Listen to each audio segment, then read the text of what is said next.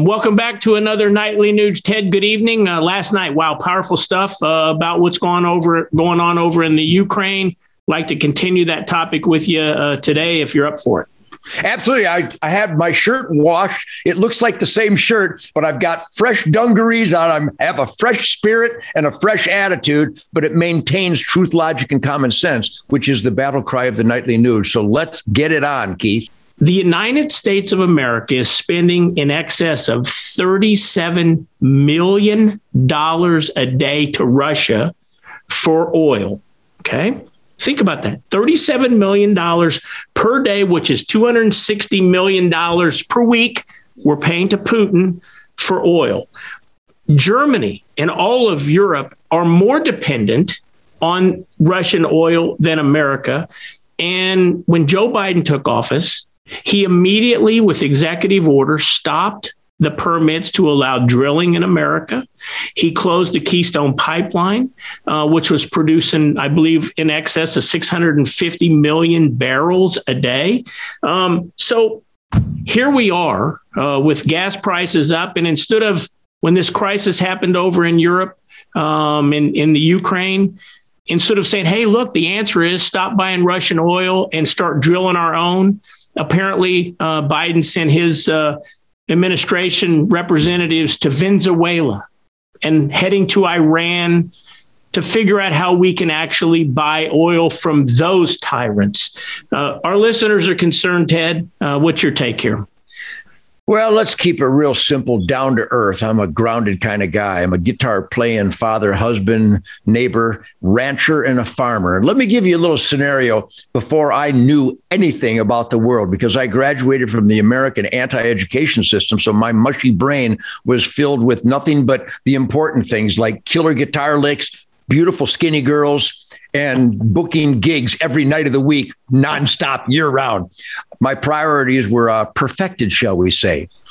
But you know, when I bought my first little farm in Michigan that had a wood burning stove, had a well, and a small generator to operate that well, so we would have heat and water and there was unlimited firewood on my in my forest that I owned. I bought 80 acres and unlimited fish in the pond, unlimited venison and squirrels and quail and, and doves and rabbits for food, I just instinctively pursued independence.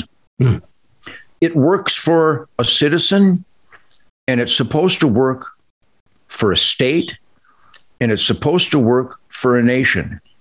Right now, the United States of America has a power abusing, anti American, constitutional oath violating White House that intentionally pursued dependency, not just the irresponsible policy of dependency, but the criminal irresponsible policy of dependency on our enemies mm. in Saudi Arabia and South America and Russia America has unlimited resources for all the important quality of life giving ingredients. We have unlimited timber. We have more quality board feet of timber in America today because of people like me that plant trees every year, and the Arbor Day Foundation, and the timber companies, and the paper producing companies because they plant more than they harvest.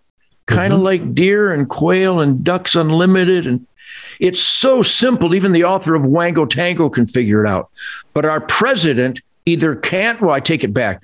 He can figure it out, or at least somebody pulling his puppet strings could f- figure it out. But for some horrible, evil reason, our government in the United States of America pursued dependency. We need to raise more hell than ever. In fact, I highly recommend people join me at hunternation.org. It's really simple hunternation.org. The definitive demographic of rugged individualism and independent people who make sure that their family are warm, we have running water, we have adequate fuel and medicine and supplies and energy.